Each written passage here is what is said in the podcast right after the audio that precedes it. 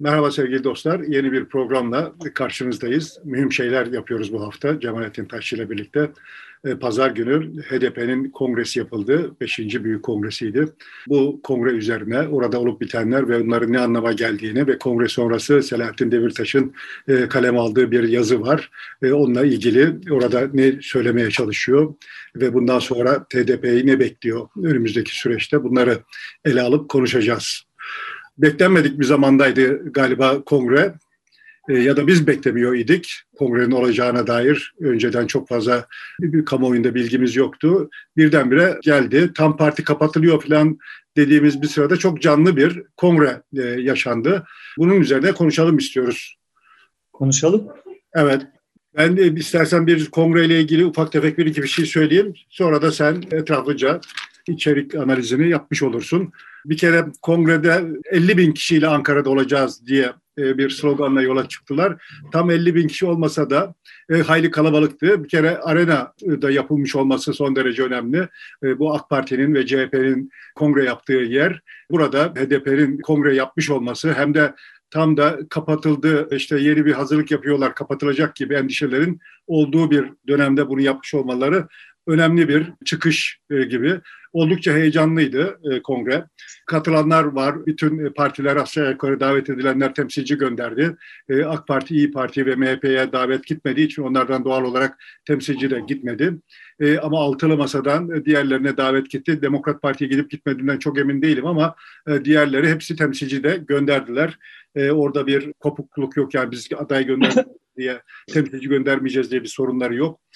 Çözüm bizde sloganları da bu e, yeni dönemde ve iddialar da herhalde biz olmadan sonuç belli olmaz. Yani kim bizi yanına alırsa o kazanır anlamına gelebilecek bir çıkış ortaya koydular. Burada Pervin Buldan'ın e, bir değerlendirmesi vardı. O çok üzerinde duruldu. Herkes şunu çok iyi bilmelidir ki HDP Salt Nehri geçmek için yapılan hiçbir siyasi hesapta köprü olmayacaktır. Yani bizimle açık ve seçik işbirliği yaparsanız biz sizinle beraberiz değilseniz yokuz diyen bir çıkıştı. Mithat Sancar da e, doğrudan iktidara yönelik tecrit üzerinden bir değerlendirme yaptı. Kapalı kapılar ardında böyle şeyler yapmanıza gerek yok. Açık ve net bir şekilde bunu ortaya koyun. İşte e, İmralı'daki isim de kendisi görüşlerini ifade edebilsin rahatlıkla. E, biz bunun arkasındayız. Tecride karşıyız şeklinde çok net bir konuşma yaptı. Selahattin Demirtaş ve Selçuk Mızraklı'nın gönderdiği mesaj vardı. E, bu e, çok alkışlandı, itibar gördü. Bizim kitabımızda teslim olmak, biat etmek, yenilmek yoktur. Zulüm iktidarını alaşağı edip demokrasi, barış ve özgürlükleri sağlayıncaya kadar direnmeye devam edeceğiz. Partimizle ve halkımızla el ele, yürek yüreğe bu mücadeleyi mutlaka zaferle taşlandıracağız diyen bir e, mesajdı. Onun dışında daha önceki eş başkanların da e, mesajları e, yayınlandı. Onlar da var idi. Ve bir de kongrede HDP danışma kurulu seçildi. Bu da enteresan bir durumdu. Onu da üzerinde zamanı gelince konuşuruz. Benim ilk değerlendirmem bu. Bir biz buradayız diyen özgüven artışını ortaya koyan ve biz siyaset yapacağız, yapmaya da hazırız e, gibi bir mesaj yollayan bir kongreyle karşı karşıya kaldık diyebiliriz ya da ben diyebilirim kendi açımda. Ya sen diyebilirsin ve zaten bu, bu hususta senin söylediğine kesinlikle itibar ederim. Benim muhtelif parti kongrelerini birbiriyle mukayese edecek kadar tecrübem yok. Yani senin açından tatmin edici bir kongre ise e, tatmin edici bir kongredir. Dediğim gibi yani zaten hafta sonu mütemadi bir hareket halindeydim.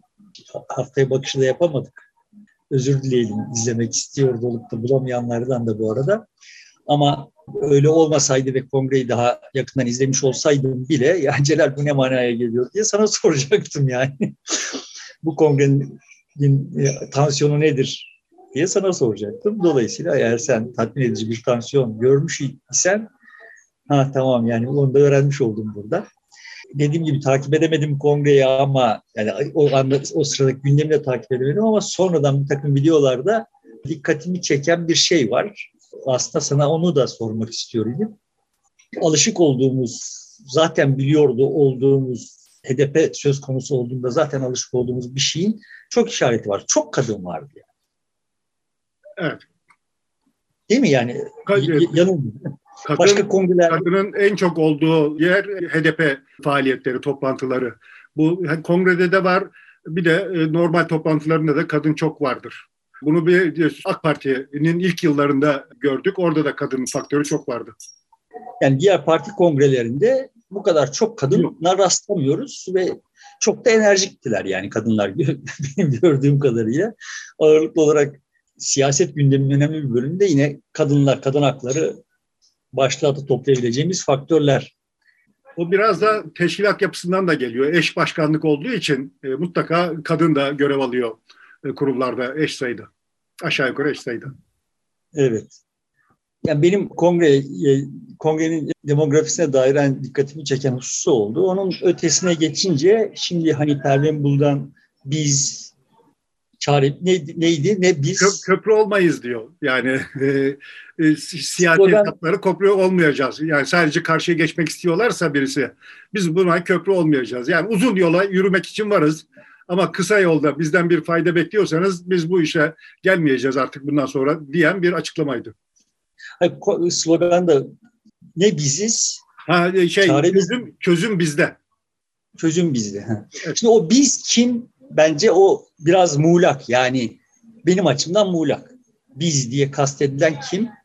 Konuşmalardan, diğer içeriklerden falan falan bir şey çıkartmaya kalkacak olursak HDP önemli ölçüde 2010'ların ikinci yarısında ivmelenmiş olan iddiasından nispeten de olsa gerilemiş, vazgeçmiş gibi bir intibaya kapıldım. Yani daha Türkiye Partisi olmaya çalışırken bu sefer oradan biraz uzaklaşmış gibi görünüyor. Çok anlaşılmaz bir şey gibi bir eleştiri olarak falan söylemiyorum yani ama daha Kürt bir hikaye var gibi hissettim.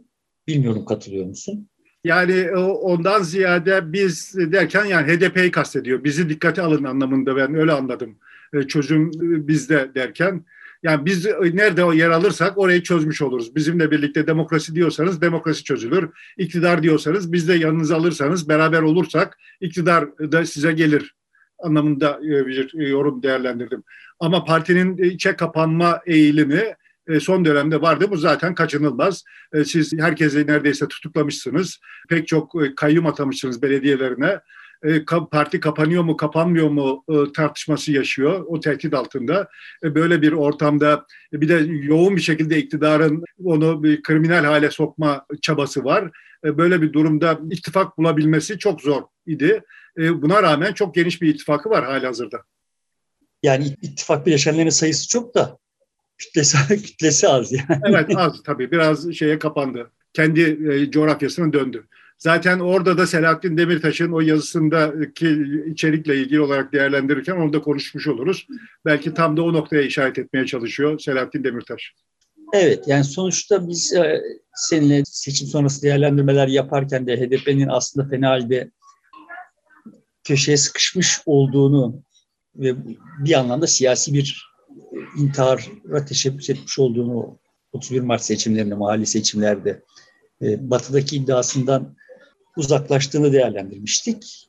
Bu yaraların aşılamamış olduğu intiba edindim ben. Yani aşılamazdı da niye aşamadılar iyi bir şey söyleyecek durumumuz yok. Net toplamda şu ama hani meseleyi şöyle derdimi şöyle ifade edebilirim belki. Daha serin kanlı bir değerlendirme yapabilmek için normal bir ülkeyi Türkiye'nin daha normal hallerini kafamızda canlandıralım ve Türkiye'nin daha normal hallerinde bir ülkenin üçüncü partisi oy potansiyeli olarak son seçimlerde aldığı oy olarak üçüncü parti değil mi? Hem üçüncü parti hem de parlamentoda temsil edilen üçüncü büyük parti.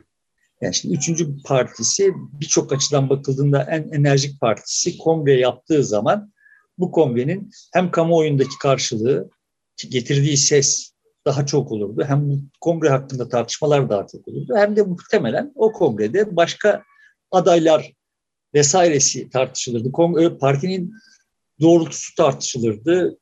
Bir şeyler tartışılırdı. Yani bizi meşgul ederdi yani. Bizimle kamuoyunu meşgul etmek için elimizde daha çok malzeme olurdu. Öyle olmadı. Öyle olmuyor. Şimdi bu neden olmuyor ve neden olmadığı üzerine kafa yorarak HDP'nin de durumunu ve içinde HDP olan siyaset kurumunun da durumunu daha iyi anlayabiliriz diye düşünüyorum. Önce şurada bir mutabık kalalım. Yani tespitim doğru mu? Yani daha normal bir ülkede HDP HDP'nin doldurduğu yeri dolduruyor olan bir siyasi unsur kongre yapıyor olsa bu geçtiğimiz hafta sonundaki gibi geçmez. Yani orada 50 bin kişi evet o coşkuyu gösterdi bu ciddi bir enerji ama kamuoyundaki tartışılır tartışmalar son derece kısır. E, bunun iki, üç nedeni var. Bir zaten hani kamuoyunda pek çok mecra kapalı olduğu için e, yansıması ve tartışması yapılamıyor. Kısıtları var medya açısından ambargo uygulanıyor. İki, e, bir süredir Türkiye'deki bütün siyasi partilerin kongreleri benzer şekilde geçiyor. Lider geliyor, bir konuşma yapıyor, adaylar seçiliyor ve dağılıyor gibi söyleyebileceğimiz ve etkisi de çok kalmıyor. Hem CHP'de hem AK Parti'de hem MHP'de e, ve HDP'de bunun benzeri. Kaldı ki HDP öteden beri kongrelerinde yarışmayan bir parti. E, adaylar birbiriyle yarışmıyorlar. Önceden bazı kurulları var. O kurullar da işte görüşülerek, tartışılarak bir aday üzerinde mutabakat kalınıyor, varılıyor. işte eş başkanlar üzerinde ve onlar seçilmiş oluyor. Önceden karar verilmiş oluyor. Bu gelenek HDP'de burada da sürdü. Bu doğru bir gelenek midir ve bunu aşabilecek olan aslında HDP'dir. Doğru bir gelenek değil. Ama kendilerine göre başka kısıtları da var belli ki. E, o yüzden bu yolu tercih ediyorlar. İşte yani şimdi e, sen de başlarken dedin ki işte bunun sebeplerinden bir tanesi zaten bütün mecralar kapalı. Ben öyle gördüm yani bir e, bir cinayet veya işte bir herhangi bir hadise yani işte Afrikalı bir kadının lokantasına, restoranına polisin yaptığı tecavüz bile kamuoyunda ciddi yankılar uyandıracak şekilde tartışıl tartışılabiliyor yani. Bir yığın dalgası oluyor bunun. Somalili kadınlar evet. Evet. Yani birçok başka olaylar oldu. Yani bunun sayısız yankısı oluyor. Herhangi bir olay çıkıyor ortaya. yani işte jelibon rezervleri ortaya çıkıyor ve bunun böyle sayısız yankısı olabiliyor yani. Kamuoyunda mecra kıtlığı yok. E, bu, burada da bir yankı oldu. O da işte İmralı'daki Abdullah Öcalan'ın e, resimlerinin asılmış olması, ona yönelik sloganların atılmış olması bir yankıya e, neden oldu ve onlar gözaltına alınarak oradan çıkartıldı ve büyük oranda medya bundan meşgul oldu. Tamam ya biz mesela HDP'nin istikameti neydi? Şimdi ne? Değişmeli miydi, değişmemeli miydi? Değişmesi değişmeliyse ne, ne nasıl değişmeliydi? İşte Pervin Buldan o koltuğu doldurabiliyor mu? İşte Sancar o koltuğu doldurabiliyor mu? Aslında onun yerine şu olsaydı ne olurdu filan falan gibi mevzular hakkında bir tek laf konuşulmadı. Mecra yokluğundan değil yani. Bunlar artık konuşulmuyorlar. Yani bu sadece HDP ile ilgili değil. Senin işaret ettiğin tarafını önemsedim. Çok evet HDP'de zaten e, seçim seçim değil partide yani. Delegelerin yaptığı bir şey değil. Nerede kaldı delegenin yetkisinin olmadığı yerde seçmenin ilgisi olsun. Ama hani onun dışında da ya bak ben HDP'ye oy veriyorum veya ver, verirdim, vermek isterdim ama HDP'nin şusu eksik, busu, busu fazla. Ya kardeşim yanınıza niye bu feministleri alıyorsunuz, almasanız veya yanınıza feministleri yeterince almıyorsunuz, feministleri yeterince te- temsil etmiyorsunuz filan gibi tartışmalar olmadı. Şimdi bu çok anlamlı bir gösterge yani. Burada şimdi evet şunu yapabiliriz. Ya zaten mecra yok ki deyip işin içine sıyrılmaya çalışabiliriz ama ben iddia ediyorum ki bu heyecan, bu tartışma ortamının yaratılması için yeterli mecra var. Bu yapılmıyor, yapılmak da istenmiyor belki. Ama yapılmaması şunun göstergesi. Türkiye'de siyaset yapılamıyor. Kamuoyunu, kamuoyu zaten bütün bunlara ne, yani bir dizi filme gösterdiği şekli, şekliyle ilgili gösteriyor. Bir dizi filmin seyircisisin. Bir dizinin ya da bir filmin seyircisisin. Muhtemelen diziye bile daha çok e, reaksiyon gösteriyordur. Yani annem filan seyrediyorken diziyi işte ya kadın orada öyle yapılır mı filan diye diziye de müdahale ediyor. Yani burada o bile yok yani böyle pasif. E, yok evet o, o en büyük eksiklik o zaten. O, e, içeride yapılıyor kapalı kapılar ardında pek çok tartışma ama bu kamuoyu önünde ve kendi delegasyonu önünde açık bir şekilde yapılmıyor. Bu eleştirinde son derece haklısın. Zaten HDP'deki en büyük sıkıntılardan birisi de bu. Ben söylediklerimin bir eleştiri olarak adlandırılmasını da çok içime sindiremeyeceğim. Bir tespit yapmaya çalışıyorum. Bu sadece HDP yönelik bir şey değil. Genel olarak olay böyle. Yani bugün başka herhangi diyelim İyi Parti kongre yapacak olsa orada da orada da üç aşağı beş yukarı aynı şey olacak. Yani kim e, başkan olacaksa o zaten daha seçim yapılmadan belli olacak. Bütün maçların sonuçları belli. Yani demeye çalıştığım şey bu. Bütün maçların sonuçları belliyse biz seyirciyiz. Orada bir takım profesyoneller bir takım oyunlar oynuyorlar. Sonra buradan bir şey çıkmıyor ve bu bir şey çıkmamasının sebebini ararken buraya buralara bakmıyoruz. Yani HDP'nin kolunun kanadının kırıldığının ve bunun HDP yap, yapılmış büyük bir haksızlık olduğunun, bu haksızlığın doğal bir uzantısı olarak partinin enerjisinin, fikriyatının vesaire bu da bunların üstünde ve bütün bunların arkasında başka bir problemimiz var bizim yani. O da siyaset bizim işimizdir, sizin işiniz oy vermektir diyen anlayışın her tarafa sirayet etmiş olduğu. Yani HDP'lilerle şimdi oturup konuşsak diyecekler ki bizim öyle bir anlayışımız yok. Belki bir kısmı bunu bir eleştiri olarak algılayıp karşı argüman olarak bunu söyleyecek ve işte böyle demiş benim saydığım türden mazeretleri sayacak. Ama aslında görünen o ki işte o daha önce HDP'de siyaset yapmış, siyaset yaptığı için içeri atılmış olanlar filan da sahada olsalardı, içeride olmasalardı, dışarıda olsalardı siyaset yapmanın onların işi olduğunu düşünmüyorlardı. Yani bana hiç sıra gelmiyor.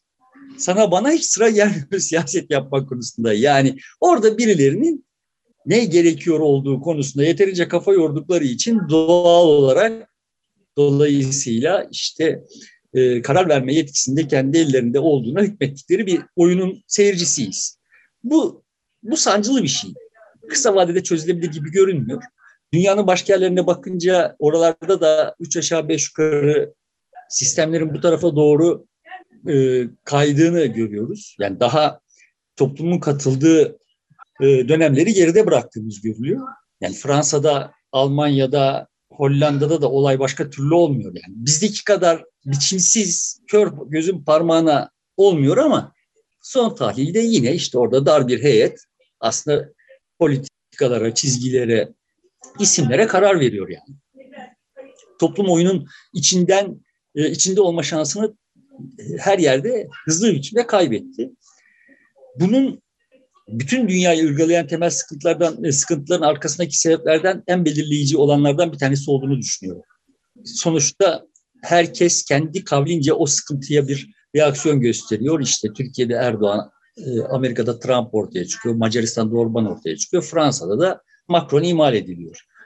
Diğer yerlerde Macron muadili birileri imal ediliyor ama işte o Macron imal edildiği kadar böyle biçimsiz olmadığı için onun farkına varmıyoruz. Son tahlilde siyaseti dolayısıyla devleti son derece dar bir azınlık kontrol altına almış durumda ve bunlar bize karar verme tekelinin kendi ellerinde olmasının meşru olduğunu anlatmaya çalışıp duruyorlar. Bunun karşılığı da işte biz de herhangi bir olayı parti genel kongrelerini ne duyduğumuz ilgiden daha çok daha şehvetle tartışıyoruz, konuşuyoruz. Parti genel kongreleri de işte böyle yapılıyor, gidiyor.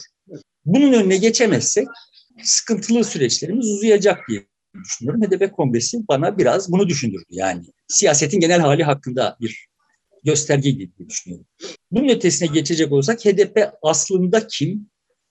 Yani çok kabaca görünüyor ki, çok kabaca şematize edecek olursak, bölgede ki Kürt nüfusun önemli bir bölümünün seküler Kürt nüfusun neredeyse tamamının temsilcisi, Kürtçü Kürt nüfusunun tamamının temsilcisi. Artı batıda nispi olarak şehirleşmiş Kürtlerle birlikte muhtelif, muhalif, mevcut siyasi iktidara muhalif değil, mevcut siyasi düzene muhalif. Siyasi düzenin, yani establishment'ın bütün bileşenlerine muhalif, küçük, ufak tefek gerilim e, odaklarının tamamının temsilcisi HDP doğru bir tarif oldu mu sence? Hassas bir tarif oldu mu? E, evet yani uygun doğru. E, onun yanında bir de e, diğer e, azınlıkları da işin içerisine almış oluyor.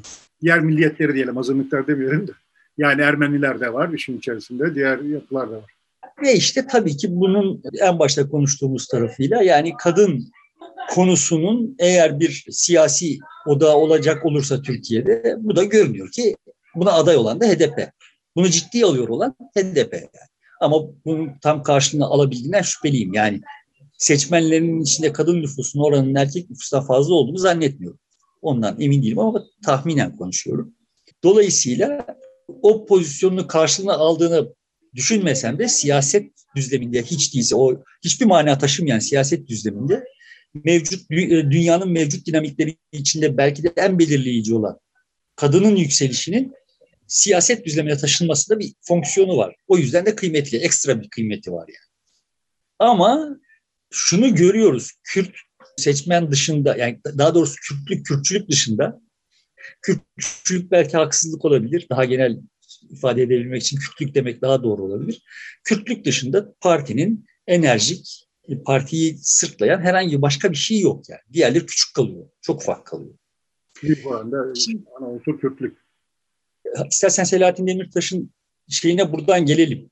Burada tabii HDP'nin yöneticilerinin en büyük savunusu şu olacaktır. Bizim üzerimizde bu kadar baskı var. İşte herkes tutuklanıyor.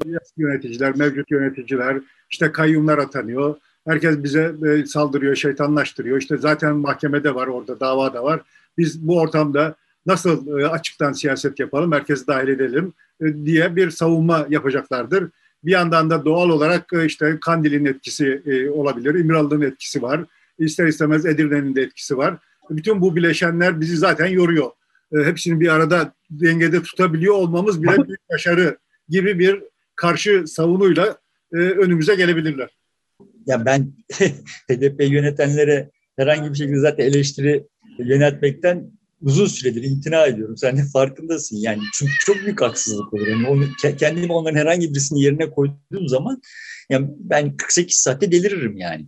Hayat yeter. Yani, madem o kadar çok heveslisiniz gelin kendiniz oynayın derim. Şimdi burada çok fazla Selahattin Demirtaş'a geçmeden önce bir HDP danışma kurulu oluşturuldu. Ee, onun e, bazı isimlerini ben söyleyeyim. Tarık Ziya İkinci, Hasan Cemal, Ahmet Türk, Sırrı Süreyya Önder, Sevilay Çelenk, Ahmet Telli, Yavuz Önen, Mehmet Altan, Rıza Türmen, Kerem Fırtına, Ali Bayramoğlu, Akın Birdal, Sırrı Sakık gibi isimler var. Ee, bazı başka isimler de var. Ben bunları not edebildim sadece. Evet, kalabalık bir danışma e, danışma ekibi var. Şimdi bu danışma ekibinin fonksiyonu ne olduğunu ve nasıl yürütülecek olduğunu bilmiyorum.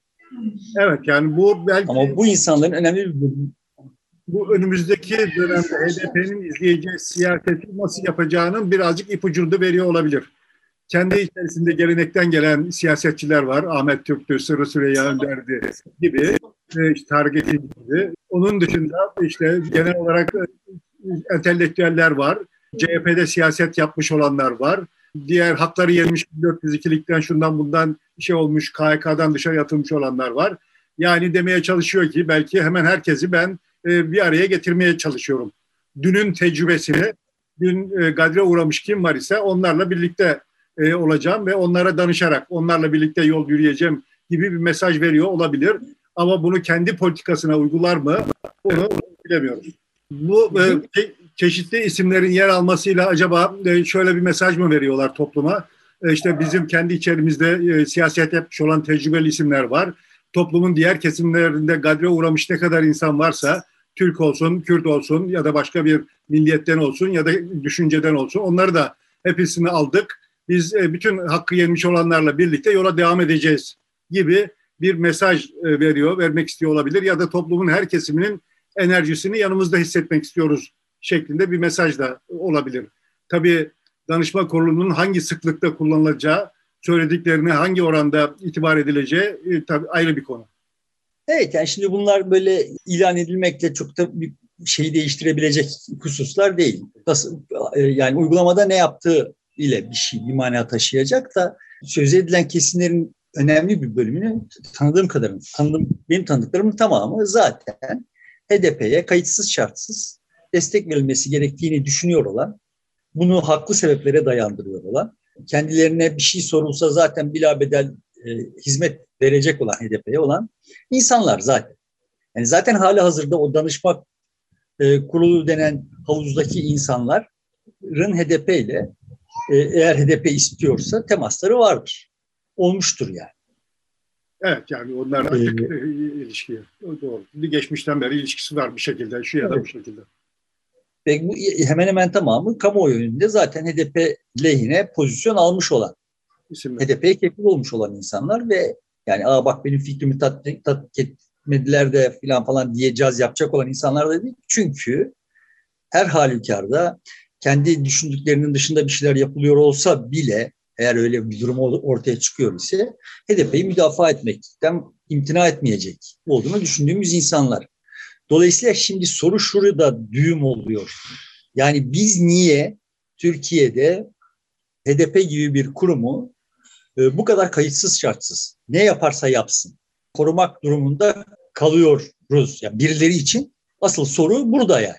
Niye böyle bu duruma geliyor? Evet sen dediğin gibi son tahlilde orantısız bir şiddete maruz kalmış durumda ve HDP'nin meşru pozisyonunu bile yanındaki yamacındakiler, onunla aynı hizada olanlar müdafaa etmek için parmaklarını oynatmıyorlar. Yani HDP beğenirsin beğenmesin Türkiye'nin meşru siyasi partilerinden bir tanesi. Türkiye'de sayısız parti kapatılmış. Bu kapatılmamış, kapatılamamış. O zaman sen buna politikalarına katılmıyor isen yapacağın şey eşit hizada, kendini onunla eşit hizada kabul edip ona, ona eleştiri yöneltmektir. Onu yok saymak değil. Ama işte yani bizim içine içine debelendiğimiz karanlık bunların hepsinin meşru görülüyor olmasından kaynaklanıyor. Yani. Böyle olunca da birileri yani şimdi İyi Parti orada çıkıp da efendime söyleyeyim ya olur mu ya bu meşru bir parti ve biz bu partinin şu politikasına şiddetle muarızız gibilerinden böyle bir bir tavır almadığında, onu yok saydığında e, o zaman birileri de kaçınılmaz olarak bu partinin yaptığı her şeyi meşru ya, meşru görmese bile müdafaya muhtaç hissediyor kendisini adalet duygusu nedeniyle ve dolayısıyla hiçbir şey meşru zeminlerde, doğru zeminlerde, doğurgan zeminlerde, bereketli zeminlerde tartışılamıyor. Yani şimdi tabiatıyla o zaman benim e, ben şimdi HDP'li değilim. HDP ile HDP'ye bir sempati duyuyor da değilim. HDP tabanını HDP'nin bu şekliyle onaylıyor falan da değilim. Bunlar bunlar bahsediler çünkü olay şuraya geliyor. Ya sen kimsin ya İyi Parti'ye dönüp sen kimsin yani? Seni e, bu ailenin siyasi part bu ülkenin siyasi partileri bu ülkenin çocukları ve sen hangi hakla kendini bu e, ailenin e, öz evladı, ötekisinin üvey evladı sayma durumundasın yani. Bu, bu yetkiyi, bu gücü, bu hakkı nereden alıyorsun yani? Onlar kadar oy da alamamışsın üstelik. Hani. işte AKP biraz, AKP böyle biraz tas taarruz etsek ne o işte bize yüzde elli oy aldık. Bize şimdi Türkiye'deki her üç kişinin ikisi en az bir kere oy verdi filan diye dayılanır manasız olur da bir, bir dayılanma gerekçesi var. Siz kimsiniz yani? Veya işte CHP'nin böyle e, sanki özürlü çocuğunu saklıyormuş edasıyla HDP ile ilişkilerini sürdürmesi gibi şeyler ve tabii ki HDP'nin başına gelenlerden mesul olması da hesaba katar, katarsak CHP'nin o davranışların gerekçesini kimse açıklamadı, açıklayamıyor, kimse bunları soramıyor ve dolayısıyla evet birileri kaçınılmaz olarak HDP ne yaparsa yapsın onu savunma durumunda kalıyor. Hani o listedeki insanların önemli bir bölümüyle de otursak, tartışmaya başlasak iki saat içinde papaz oluruz muhtemelen. Ben şahsım itibariyle söylüyorum ama evet onların pozisyonunu haklı buluyorum. Bu, bu konudaki pozisyonu, HDP konusundaki pozisyonunu haklı buluyorum. Yani başka çare yok yani. Ama şimdi yani, tam bu noktada Selahattin Demirtaş eski genel başkan olarak itiraz ediyor. Bazı şeyleri eleştiriyor. Tümüyle onaylamıyor mesela HDP'nin yaptıklarını. Önce diyor iğneyi kendimize batırmalıyız. Yani diğer danışma kurulu seçenlerin ve her şartta HDP'yi savunanların aksine e, bu işin içerisinde olmuş genel başkanlığını yapmış birisi olarak şimdi de hapiste olan birisi olarak diyor ki biz önce e, iğneyi kendimize batıralım sonra çuvaldızı başkasına batırırız diyerek bir şiddetle araya yani silahla e, partinin arasına kesin mesafe koyması anlamına gelecek bir önerisi var ki evet bir Kürt açılımı talep ederken bizim de bir Türkiye açılımı yapmamız gerekiyor. E, bize de düşen bir görev var. Önce değişimi kendimizden başlatalım. Bizim değişmemiz gerekiyor diyen bir yazısı var. Yazıyı tamamen okudum zaten. Bu da bir eleştiri, içeriden gelen bir eleştiri. Tabii Selahattin Demirtaş'ın pozisyonunda olsa Mesela diyelim ki Ahmet Türk de bunu söyleyebilir. Muhtemelen de birçok söyleşte Ahmet Türk de buna benzer laflar etmiştir. Çünkü işin içinde. Yani ama mesela Hasan Cemal böyle söyleme lüksüne sahip değil. Çünkü bu sefer taban Hasan Cemal'e bir dakika ya burada parmağı taşın altında olan biziz diyecek. Şimdi Selahattin Demirtaş bunu söyleyebiliyor. Çünkü parmağı taşın altına sokmuş Ve dolayısıyla HDP kamuoyundan ona yönelik bir bir şey gelmeyecek. Konforlu alanını bu anlamda kullanmış. iyi kullanmış. Lehine kullanmış. Ona iyi kullanmış yani. Buna, buna bir itirazım yok da. O, hani onun bunu kullanmış olmasına itirazım yok da ama bu çok nasıl diyeyim bir şey göstergesi değil yani. Net toplamda hikayemiz şöyle bir şey. Şimdi Selahattin Demirtaş diyor ki o yazıda AKP olgular üzerinden değil algılar üzerinden siyaset yapıyor. Ben şimdi olgular üzerinden nasıl siyaset yapılır, daha doğrusu algı algılar olmadan nasıl olgular olur onları bilmiyorum yani. Bu, bu tür böyle çok mektepli lafların hem siyaseti hem iletişimi fena halde bozduğu kanaatindeyim. Şimdi bunun üzerinden gitmeye de değer buluyorum yani. İzin verirsen biraz buralardan gevezelik edeyim. Şimdi net toplamda Türkiye olağanüstü yoksullaştı ve yoksullaşıyor. Daha da yoksullaşıyor. Öyle değil mi şimdi? Ya bu bir olgu yani. Ama bu Türkiye'nin yoksullaşmasını paylaşan kesimleri, kesimler farklı. Her kesim için yoksullaşma farklı. Yoksullaşma seviyesi farklı. Ve dolayısıyla işte Alaçatı yine dolu. Alaçatı'ya gidenler bundan bir sene öncesine kıyasla daha zengin olmayabilirler. Onlar da daha yoksul olabilirler bir sene önceye kıyasla. Kendi bütçelerinde e, Alaçatı'ya ulaşmak için harcadıkları o dört çekerli e, otomobillerinin e, yakıt masrafı daha ciddi bir delik açıyor olabilir. Şunu demeye çalışıyorum. Onların gelirleri de o yakıt masrafları oranı da artmamış olabilir yani. Ama hala sonuçta gelirleri o masrafı karşılayabilecek seviyededir. Şimdi o da bir yoksullaşma. Seninki benimki de yoksullaşma. İşte e, pazar artık e, attıkları arasından e, işe yarar. Sebze meyve ayıklayanların yoksullukları da yoksullaşma. Şimdi bu yoksullaşmayı, bu bir olgu. Yoksullaşma bir olgu tamam ama yani bu yoksullaşmanın paylaşımının farklılığı da bir olgu. Ve hangi toplumsal kesim bunu nasıl okuyor? Bu bir algı. Şimdi bir, bir yön insan var ki Türkiye'de bakıyor ve ya kardeşim tamam bu kadar enflasyon var, bu kadar yoksulluk var, ben yoksullaştım ama birileri hala işte Bodrum'u, Alaçatı'yı dolduruyor. Birileri hala işte restoranları dolduruyor diye bakıyor ve onun algısı ötekisinin algısından farklı. Şimdi net toplamda karar vermemiz gereken husus şu. Biz bu farklı farklı algıların hangisine hitap edeceğiz? Hepsine birden hitap edemezsiniz çünkü farklı algılar var. Orada bir tane olgunun olmuş olması, bir olgunun var olmuş olması çok bir şey değiştirmiyor. Yani biz algılar üzerinden kendi hayatımızı kuruyoruz ve siyasette algılar üzerinden kurulur. Ve biz farklı farklı insanlarız ya bunu bir anlayın ya. Biz hepimiz aynı bir tornadan çıkmış bir şeye bir hale gelmeyeceğiz. Gelemeyiz, gelmemeliyiz zaten yani. Dolayısıyla evet bizim farklı algılarımız var. Bu farklı algıları yönetmeniz gerekiyor. Siyaset yapıyorsanız bizim algılarımızı yöneteceksiniz zaten. Olguları nasıl yöneteceksiniz? Olguyu iktidar yönetir. Siyasi iktidar yönetir olguyu. Yani olgu ne? İşte üniversite sınavına girenlerin şu kadarı şuralara yerleşecek. Bu olgu.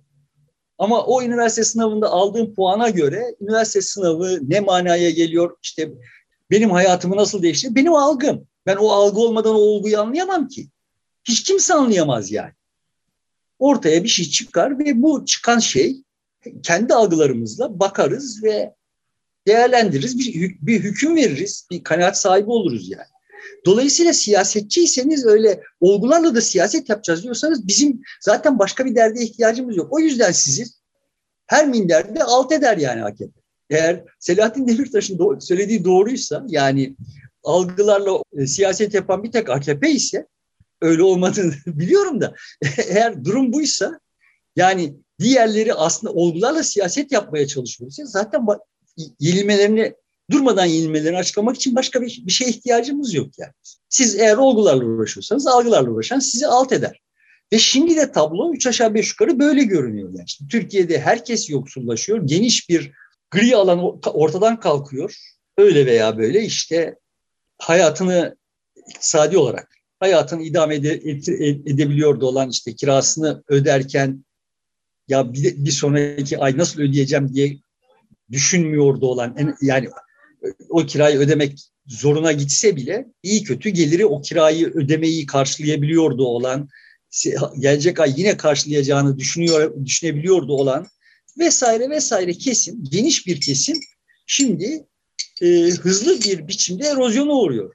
Sen şimdi oturup işte akşam eve ekmek götüremeyen bu yoksullaşmadan aldığı yani yoksullaşmadaki payı belki daha yüksek değil ama daha yoksuldu olduğu için yoksulluğu daha derinleşmiş, katlanılmaz ölçüde derinleşmiş olan kesimleri ön plana çıkarttığın zaman geniş bir kesimin temsilcisi olmuyorsun ve AKP de orada orada işte diyor ki yani o kesime e, şunu zımnen söylemiş oluyor ki çaktırmadan söylemiş oluyor ki yedirmiş oluyor ki bak kardeşim orada şeyler restoranlar dolu. Demek ki aslında ekonomi iddia edildiği kadar kötü değil sen başarısızsın demiş oluyor. Ve o geniş kesimi geniş kesimin bir algısının bir kimlik, bir, bir ortaklık kazanmasına mani olma şansı elde ediyor. Bizi atomize ediyor yani. Tamam Biz hepimiz tek tek kalıyoruz. Her birimiz, hiçbirimiz bir ötekisine bunu itiraf edemediğimiz için de her birimiz teker teker kalıyor. Ve evet orada o şunu yapabiliyor, burada bunu yapabiliyor. E, hiçbirimiz de çok şükür henüz manav atıklarının arasından bir şeyler ayıklamak durumuna da düşmedik. Yarın düşeceğiz de. Ama ya yarın düşmemize kadar beklemeye lüzum yok ama biz biz hali hazırda kendi algıları üzerine siyaset üretilebilir bir kitleyiz. Yeterince de çok sayıdayız. Bizim algılarımızı bir anlayın kardeşim ya. Bizim algılarımız algılarımıza göre bir iktisat söylemi geliştirin. Çünkü şu anda asıl sahipsiz olan kesim yanlış bir tabir. Yani bütün kesimler sahipsiz ama asıl seçim sonucunda değiştirebilecek olan, her şeyi değiştirebilecek olan kesim bu kesim. Bu sadece iktisadi meseleler itibariyle değil. İktisat en şu anda gündemde olduğu için bunun üzerinden söylüyorum. Yani biz sadece iktisadi mesele değil, her meseleyi kendi pozisyonumuzdan algılarız. Yani şimdi senin uydu fotoğraflarıyla işte İzmir'in haritasını bizim önümüze koymanın bir manası yok. Sen Çandarlı'dan bakıyorsun, ben İzmir Hatay'dan bakıyorum ve ikimiz başka İzmir görüyoruz yani. Yani hiçbirimiz İzmir'in tamamını göremeyiz. Nereden bakıyorsak o kadarını görüyoruz. Öyle değil mi yani? Şimdi böyle bize yukarıdan uydu fotoğrafla bir şeyler mümkünmüş diye anlatıp durmanın manası yok ya. Bizim aramıza bir inin kardeşim bak. Bize uydudan bakmaktan vazgeç bir inin. Demirtaş'ın söylediği bu söylediği benim, açımdan bilinçaltının deşvesi olarak çok tehdit edici. Yani o böyle şimdiye kadar böyle hani roman yazıyor, sanat yapıyor ama ne kadar her bir tarakta bezi var, saz da çalmıştı zaten filan demir taşına uyuyor ve yani bir dakika o zaman o yani o zaman ürktüm ya. Bir, nasıl diyeyim bir Tansu Çiller, bir Mesut Yılmaz çıkar bu kabuğun içinden yani. Böyle Yeniköy'de büyümüş veya işte bilmem Alman liselerinde okumuş ve işte Türkiye'ye uzaydan baka, bakabiliyordu olduğunu zanneden aslında hiçbir yerden bakamayan yani Yeniköy'den veya Alman lisesinden bak, bakmış ve bunun bütün Türkiye olduğunu zannetmiş olan bir zevzek çıkar yani son tahlilde. Bu bu tehlikeli bir laf. Ben de zaten Demirtaş hep bu intiba uyandırıyordu da bu laf böyle bütün bu parçaları birleştirdi. Çok ürktüm yani. Biraz hani bu beyefendiler, hanımefendiler mevzuyu şöyle görseler tam tarif edebiliyor muyum anlayamadım. Ben de bilemiyorum yani. Bak kendi gözleriniz var bir şey görüyorsunuz ama o kendi gördüğünüze bile itibar etmeyin. Elinizde bir uydu fotoğrafı varmış gibi konuşmak ya da uzay uçaktan bakıyormuşsunuz gibi konuşmak gerektiğini düşünerek siyaset yapıyorsunuz. Erdoğan bunu yapmıyor yani. Algı yönettiği falan falan yok. Erdoğan bunu yapmıyor. Erdoğan kendisi mevzulara e, uçaktan bakıyor olsa da aslında işte aşağıda birilerinin nasıl baktığı konusundaki bilgi üzerinden laf üretiyor. Yani kahvehanede ne konuşuluyor ise onun üzerinden laf üretiyor yani. İşte çıkar cep telefonunu diyen dayıların ağzıyla, onların gözüyle konuşuyor. Türkiye'nin öyle olmadığını biliyor. Onlar arasında hangisi işine geliyorsa, hangi bakış açısı işine geliyorsa dün bunu, yarın onu işte one minute diyor. Bu one minute Erdoğan demeden Türkiye'nin kahvehanelerinde söylenen bir şeydi değil mi? Yani kimse one minute demiyordu da kastettiğim olan birisi şu İsraillilere bir şamar vursa, şu İsrail'in küstah adamlarına bir şamar vursa diyordu. Değil mi yani? Evet. Şimdi Erdoğan kendi Hı? Evet öyle diyordu ama şimdi de Demirtaş da diyecek ki kardeşim çıkarın hapishaneden ben de o insanların arasına ineyim. Kahvelerdekilerle yan yana geleyim o bakış açısına bakayım diyebilir mesela. Diyebilir canım. Demirtaş kendi açısından e, her şeyi açıklayabilir. Ama ben tekrar söylüyorum bir tek bu lafla e, Demirtaş hakkında bir hüküm vermiyorum. Yani o içeri girdiği andan itibaren yapıp ettikleri yani böyle bana şey çok yakışıklı gelmiyor doğru e, açıkçası. Yani siyasetçisin, siyasette de adaysın, iddialı bir siyasetçisin. Yani şöyle değilsin yani. Kardeşim herkesi içeri atmışlar. Burası boş kalmış. Çaresizlik var. Mesela Erdal İnan'ın durumu buydu. Evet. Bir çaresizlik hali var. Gel buraya demişler. Yani gelmezsem, davete icabet etmezsem tarihi bir sorumluluktan kaçmış olacağım. Bunu içime sindiremem. Hani ben geleyim tamam da siz bu arada kendi aranızdan kimi çıkaracaksanız çıkarın demiş oldu değil mi ya? Başından itibaren oyunu böyle oynadı. Şimdi bu adama niye böyle oynuyorsun denmez. Şimdi Demirtaş'ın durumu da böyle olsaydı aslında ben roman yazmak istiyordum ama mecbur kaldım.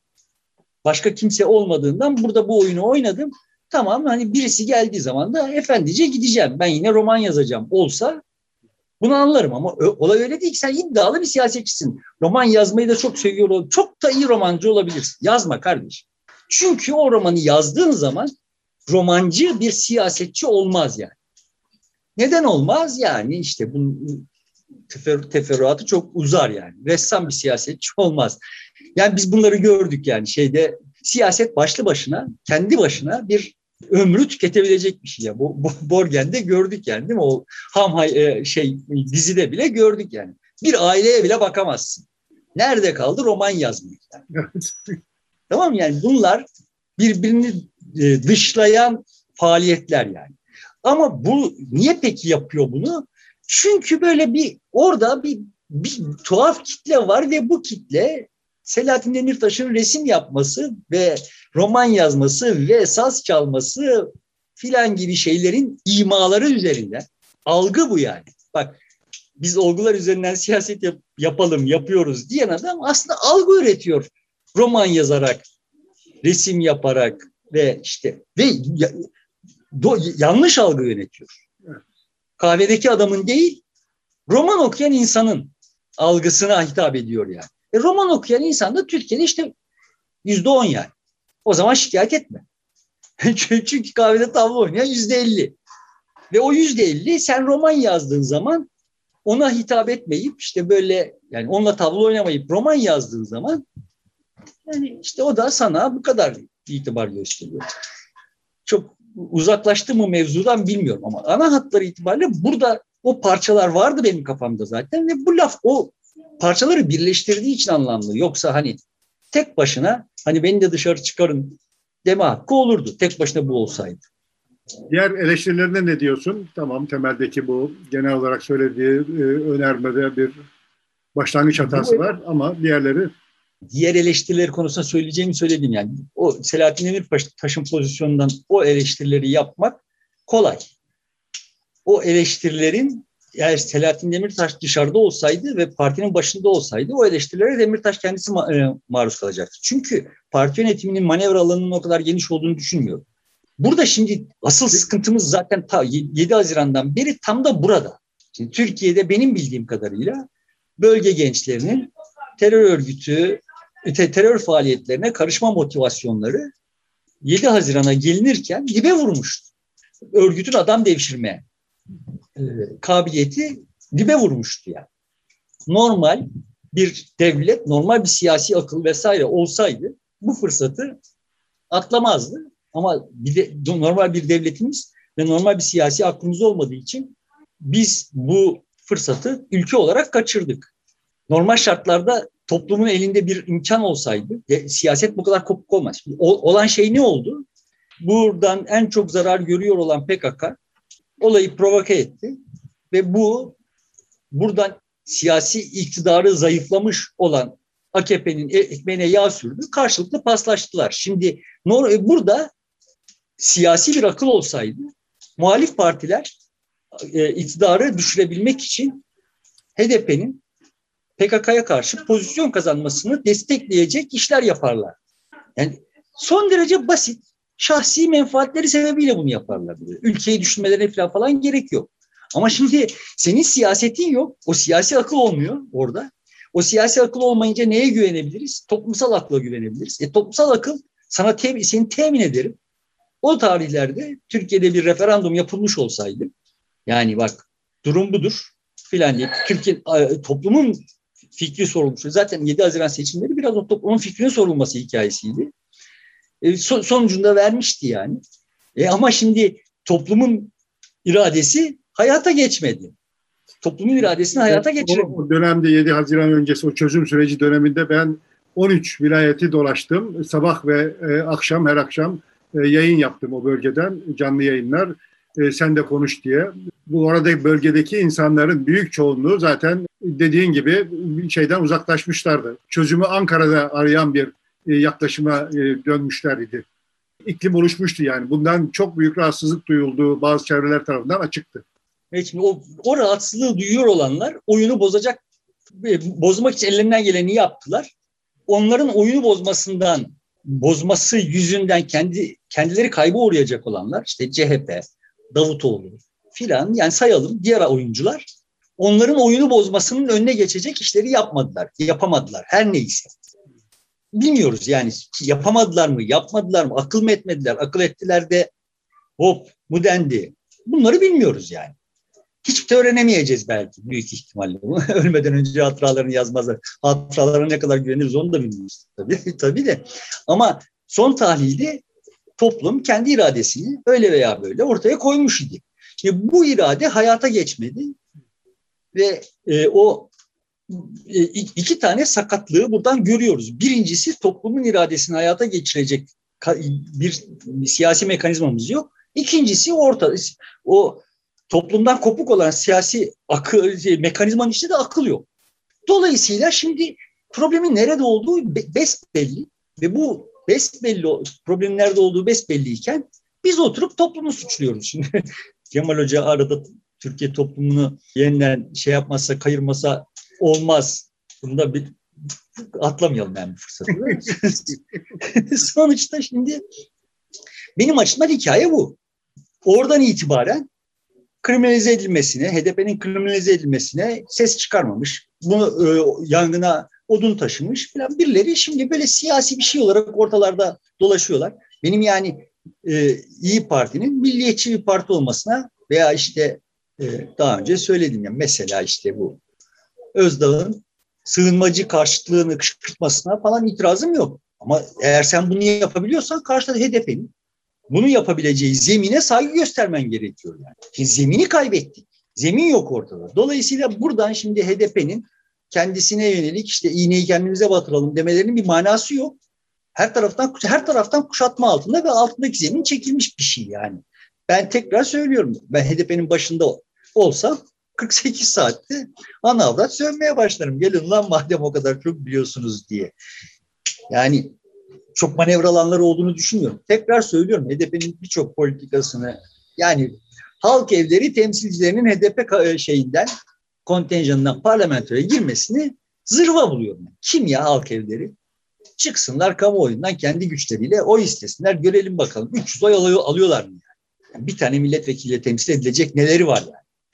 Gibi. Anlatabiliyor muyum derdini bilmiyorum. Şimdi sonuçta burada karşı olduğum bir yığın unsuru var. Ama evet yani Türkiye'nin Kürtleri var. Enerjik bir topluluk. Bilhassa kadınları çok enerjik. Allah Kürt erkeklerine yardım etsin. Ne diyeyim yani. Sonuçta Şimdi, e, e, burada Selahattin Demirtaş'ın e, önerdiği şeylerden birisi muhtemeldir ki HDP'nin Kandil'den iyice uzaklaşması. E, o sırtını oraya dönmesi e, var. Tam açıkça bunu ifade etmemiş olsa bile bu çıkıyor. E, bu olabilir mi e, HDP içerisinde ve buna karşılık bir reaksiyon doğar mı Demirtaş'ın bu e, arayışına? Ya HDP'de yönetici olup, HDP'de siyaset yapıyor olup Kandil, Kandil bizim e, yakamızdan elini çekse demeyecek bir kişi var mıdır? Bir kişi var mıdır yani? Niye de, yani HDP'de aktif bir pozisyonda olup Kandil'in partiye bu kadar e, basınç yapmasını meşru, hoş görecek bir tek kişi olup niye olsun yani? Eğer kendisi Kandil'den görevlendirilip oraya gelmemişse iyi kötü işte e, sahadan oy istemek zorunda olan herhangi birisi zaten ister ki HDP Kandil'den daha belirleyici olsun. Ya işin hem teorisi hem pratiği yani kendi menfaati için böyle ister. Yani Kürtlerin, Türklerin, Türkiye'nin Peki bunu yapabilirler için... mi? Bunu, bunu başarabilirler mi? Böyle bir değişim olabilir mi? O yapabilirler mi yani? Sonuçta kamuoyunda 7 Haziran'daki o ruh durumu yerini 1 Kasım'da itibaren yeniden şuna bıraktı. Eskiden de vardı ve pekişmiş bir halde şuna bıraktı. Lan bu PKK olmazsa yani benim çocuğum PKK'ya gitmesin, ben PKK'ya gitmeyeyim. Tamam yani. Ama, ama bu PKK olmazsa aha bu TC bile kadar kıracak bizi yani. Duygusu uyandı. Dolayısıyla şimdi kamuoyu yani HDP'nin e, oy verenleri açısından ka, kardeşim tamam Kandil'le de laf etmeyin duygusu şeye geçiyordur. HDP'ye geçiyordur. Bir. Ama, e, mesela İstanbul'da, İzmir'de, e, Mersin, Adana'daki Kürt seçmen gençler ile Diyarbakır, e, Hakkari'dekiler muhtemelen aynı düşünceye sahip değillerdir. E, ve aynı giderek, giderek Kürtler de, aynı düşünceye sahiptir. HDP'nin Kürt olmayan seçmenin derdi başka olabilir. Ama ben sana garanti veririm ki İstanbul'daki Kürt'te eğer bu PKK olmazsa, Kandil olmazsa aha bu TC bizi sırf Kürt olduğumuz için öldürür. İş oraya varır diye korkuyordur. Dolayısıyla problemler çözülmeden önce PKK'nın buharlaşmasını istemiyorlardır. Sanki onu isteyenler azalmış gibi bir tablo var gözüküyor. Zannetmiyorum. Yani benim gözlemlerim böyle değil. Kaldı ki işin öteki tarafına bakalım. Sonuçta sen orada kandilsin. Sen HDP'yken tablonun ne olduğunu e, tarif ettiğimi zannediyorum. E sen orada kandilsin. Dağ, dağ başına yaşamışsın. 30 yıldır dağın başındasın. İnsana yani insana temasını kaybetmişsin yani. Tamam mı? Şimdi bu şartlar altında 30 yıl yaşamışsın. Öyle bir izole şeyde 30 yıl 40 yıl neyse yaşamışsın ve o, o izolasyonun içinde nasıl bir zihin dünyasına ve ruh dünyasına sahipsin? Düşün ve elinde güç var. Para ise HDP'nin parasından daha çok para var. Silahsa zaten olağanüstü çok e, silahlı gücün var. Öyle üç tane baldırı çıplak gelecek de Ankara'da senin pozisyonunu ele geçirecek, seni lüzumsuz hale düşürecek. Buna razı gelir misin? Gelmesin. Gelmediğin zaman her şeyi yaparsın. Şantaj, tehdit, cinayet, akla gelen her şeyi yaparsın. E şimdi bunu sen, ben bilmiyor isek bile HDP'de siyaset yapanlar biliyordur. Yani yarın öbür gün başları sık, kandilim canı çok e, sıkışırsa eğer bilmem hangi ilçe başkanını HDP'nin ilçe başkanını öldürüp sonra da bu suçu Türkiye'nin silahlı güçlerine atmak filan gibi işler bile yapabilirler yani. Kandil bunu yapabilir diye düşünüyorlar. Dolayısıyla şimdi HDP'nin Kandil'den bağımsızlaşması sahiden isteniyor ise yani HDP'liler bunu istiyorlardır. Tekrar söylüyorum. Eğer diğer unsurlar da bunu sahiden istiyor iseler bu konuda HDP'ye destek olmaları gerekir. Yani HDP'nin mevcut bağlantılarını HDP'ye destek olmamak için bir gerekçe göstermek yerine tam da destek olmak için bir gerekçe olarak görmeleri gerekir. Bunu böyle yapmıyorlar. Bunu bilmediklerinden mi? Yani Meral Akşener veya yanındaki yamacındaki zibidiler HDP'nin böyle yalnızlaştırılmasının HDP'nin kandile bağımlılığını arttırdığını bilmiyorlar mı? Bu kadar aptal olamazlar. Biliyorlar. Ama kendi menfaatleri, küçük menfaatleri, dar menfaatleri bunu bilmezden gelmeyi gerektiriyor.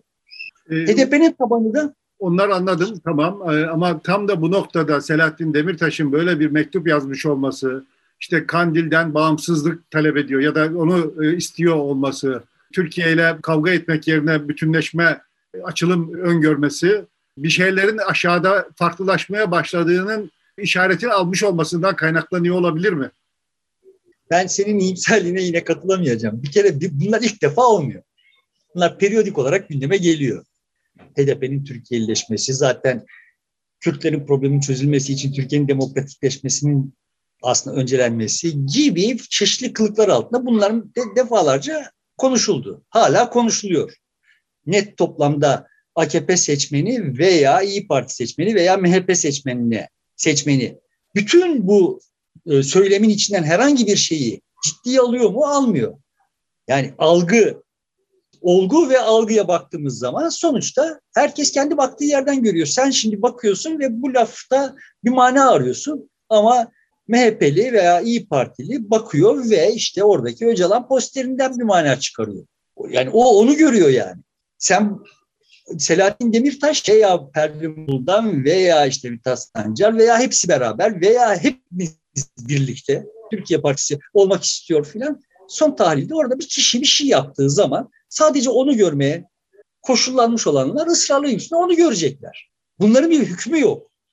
Bunu de demeye çalışıyorum. Algıyı değiştirebilecek güçte bir şey olsa yani biz şimdi biliyor olsak ki önce kabul etmiş olsak ki bu mesele bir algı meselesidir. Sonra da HDP'nin bu algısı nereden kaynaklanıyor bunu deşifre etsek. Sonra da bu algıyı değiştirecek ölçekte o algıyla orantılı bir şekilde bir başka bir şey yapsak belki bir şey bekleyebiliriz bir vadede. Tek başına bu olay Demirtaş'ın bu açıklaması veya bundan sonra yapacağı açıklama veya bundan önce yaptığı açıklamalar bu işi değiştirmez. Demirtaş bize demiş oluyor ki biz şiddete karşıyız. Ben Demirtaş'ın şiddete zaten karşı olduğunu düşünüyorum. Yani sen bir siyasi parti isen şiddetin, şiddetten ne bekleyebilirsin ki zaten?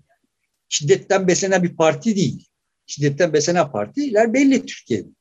Ama son tahlilde tekrar söylüyorum. Şimdi e, HDP'yi bu şekilde yalnızlaştırmış olanlar Türkiye'ye ihanet içindedirler. Bana kalırsa HDP'nin HDP'den daha ciddi ihanet içindedirler. E, ve HDP bu kapandan çıkamaz. Dolayısıyla HDP'nin yönetimini eleştirmek bence hakça değil. Eleştirilecektir yani ben ben ben eleştiremem ama Selahattin Demirtaş eleştirecektir. O onun yaptığı eleştiri aşağıda içeride sadece yönetimi eleştiren bir, bir şey yapmıyor. O bütünüyle tabana, seçmene, e, delegasyona herkese yönelik bir şey. Tutumumuzu, davranışımızı biz değiştirelim. Bu böyle olmuyor, e, böyle ilerleyemeyiz diyen bir şey. Ben sana şu garantiyi verebilirim. HDP'nin bileşenlerini ve HDP yönetenleri falan falan bir kenara bırakalım. E, sadece HDP'ye oy veren, oy vermiş olan ve oy verenleri ayrı bir coğrafya bulalım, oraya sürelim. Türkiye Cumhuriyeti'nden çok daha başarılı bir sosyal düzen kuracaklarını garantisini veririm sana. Kendi aralarında Türkiye Cumhuriyeti'ndekinden çok daha başarılı bir sosyal düzen kuracaklarının garantisini veririm. Yani HDP tabanıyla, HDP seçmeniyle uğraşılacak bir şey yok ortada. Onlar zaten her şeyin farkında. Ve muhtemelen Türkiye'deki herkesten daha farkında. Sadece çaresizler. Manevra alanları yok.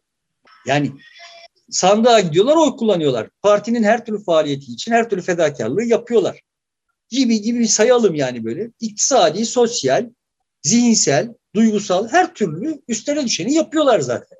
Ama bunun kıymetini bilecek. Bak bunları söyledim sonuçta yani e, kendi kendime de kendimi de kötü. Bak ben HDP, HDP'li değilim yani. Ama ana hatları itibariyle şiddetle şiddetten bir şey bir medet umuyor olan bir taban değil o taban. O taban şiddetin ortadan kalkması durumunda kendisinin imha edileceğinden korkuyor. Dolayısıyla hem şiddetle arasına mesafe koyup kendisi koymuş zaten mesafe. O şey hem şiddetle arasına mesafe koyup hem de ama bir dakika onunla uğraşmadan önce önce şurayı bir düzeltin bakayım emin olayım. Burada ben yarın kalktığımda kapıda bir tane çarpı işareti görmeyeceğim kendi kapımda yani. Bundan bir emin olayım derdinde ve bence bu korku haklı bir korku, gerekçesiz değil. Yani o da aslında kapı komşusundan korkmuyor. Şimdi bir de o tarafı var. o da oraya çarpıyı atabilecek olanlardan korkuyor ve onların kim olduğunu hepimiz biliyoruz. Bu oyunun çözülmesini istemeyen onlar ya. Yani neyin peşindeyiz ki biz şimdi? Niye yani HDP'yi ve HDP'nin seçmenini vesaireyi eleştirelim? HDP seçmeni zaten alabileceği mesafeyi almış. Direnebileceği mevzilerde direniyor. Burada herhangi bir biçimsiz iş de yapmıyor. Türkiye'de terör yok ne zamandır ya.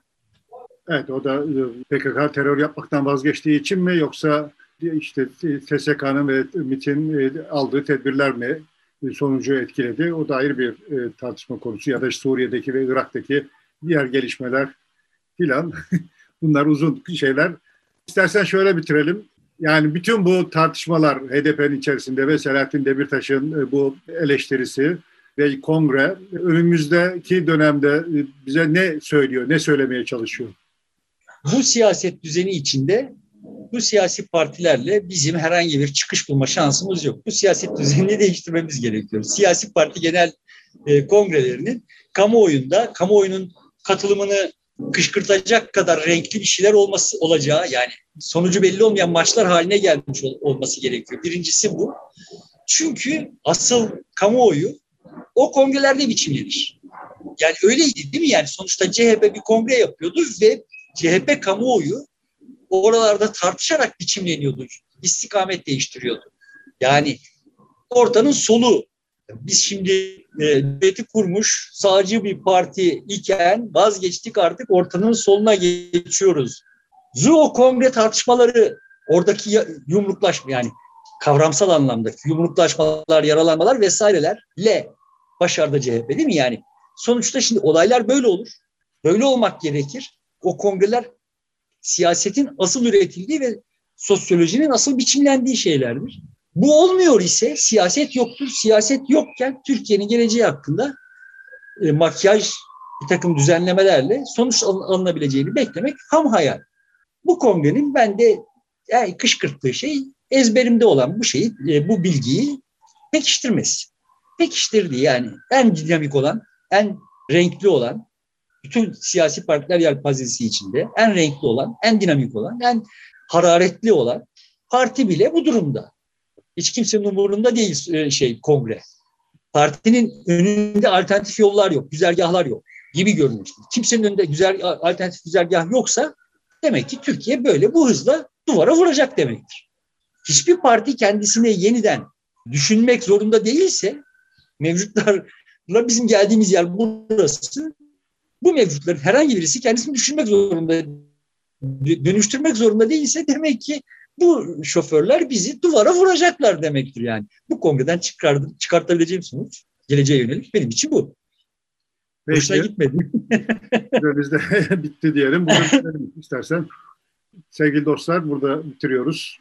Katıl butonuyla bize destek olursanız seviniriz. Teşekkür ederiz şimdiden. E, cumartesi görüşmek üzere. Bayramın birinci güne denk geliyor. Şimdiden bayramınızı tebrik ediyoruz. Evet, herkesin bayramı kutlu olsun.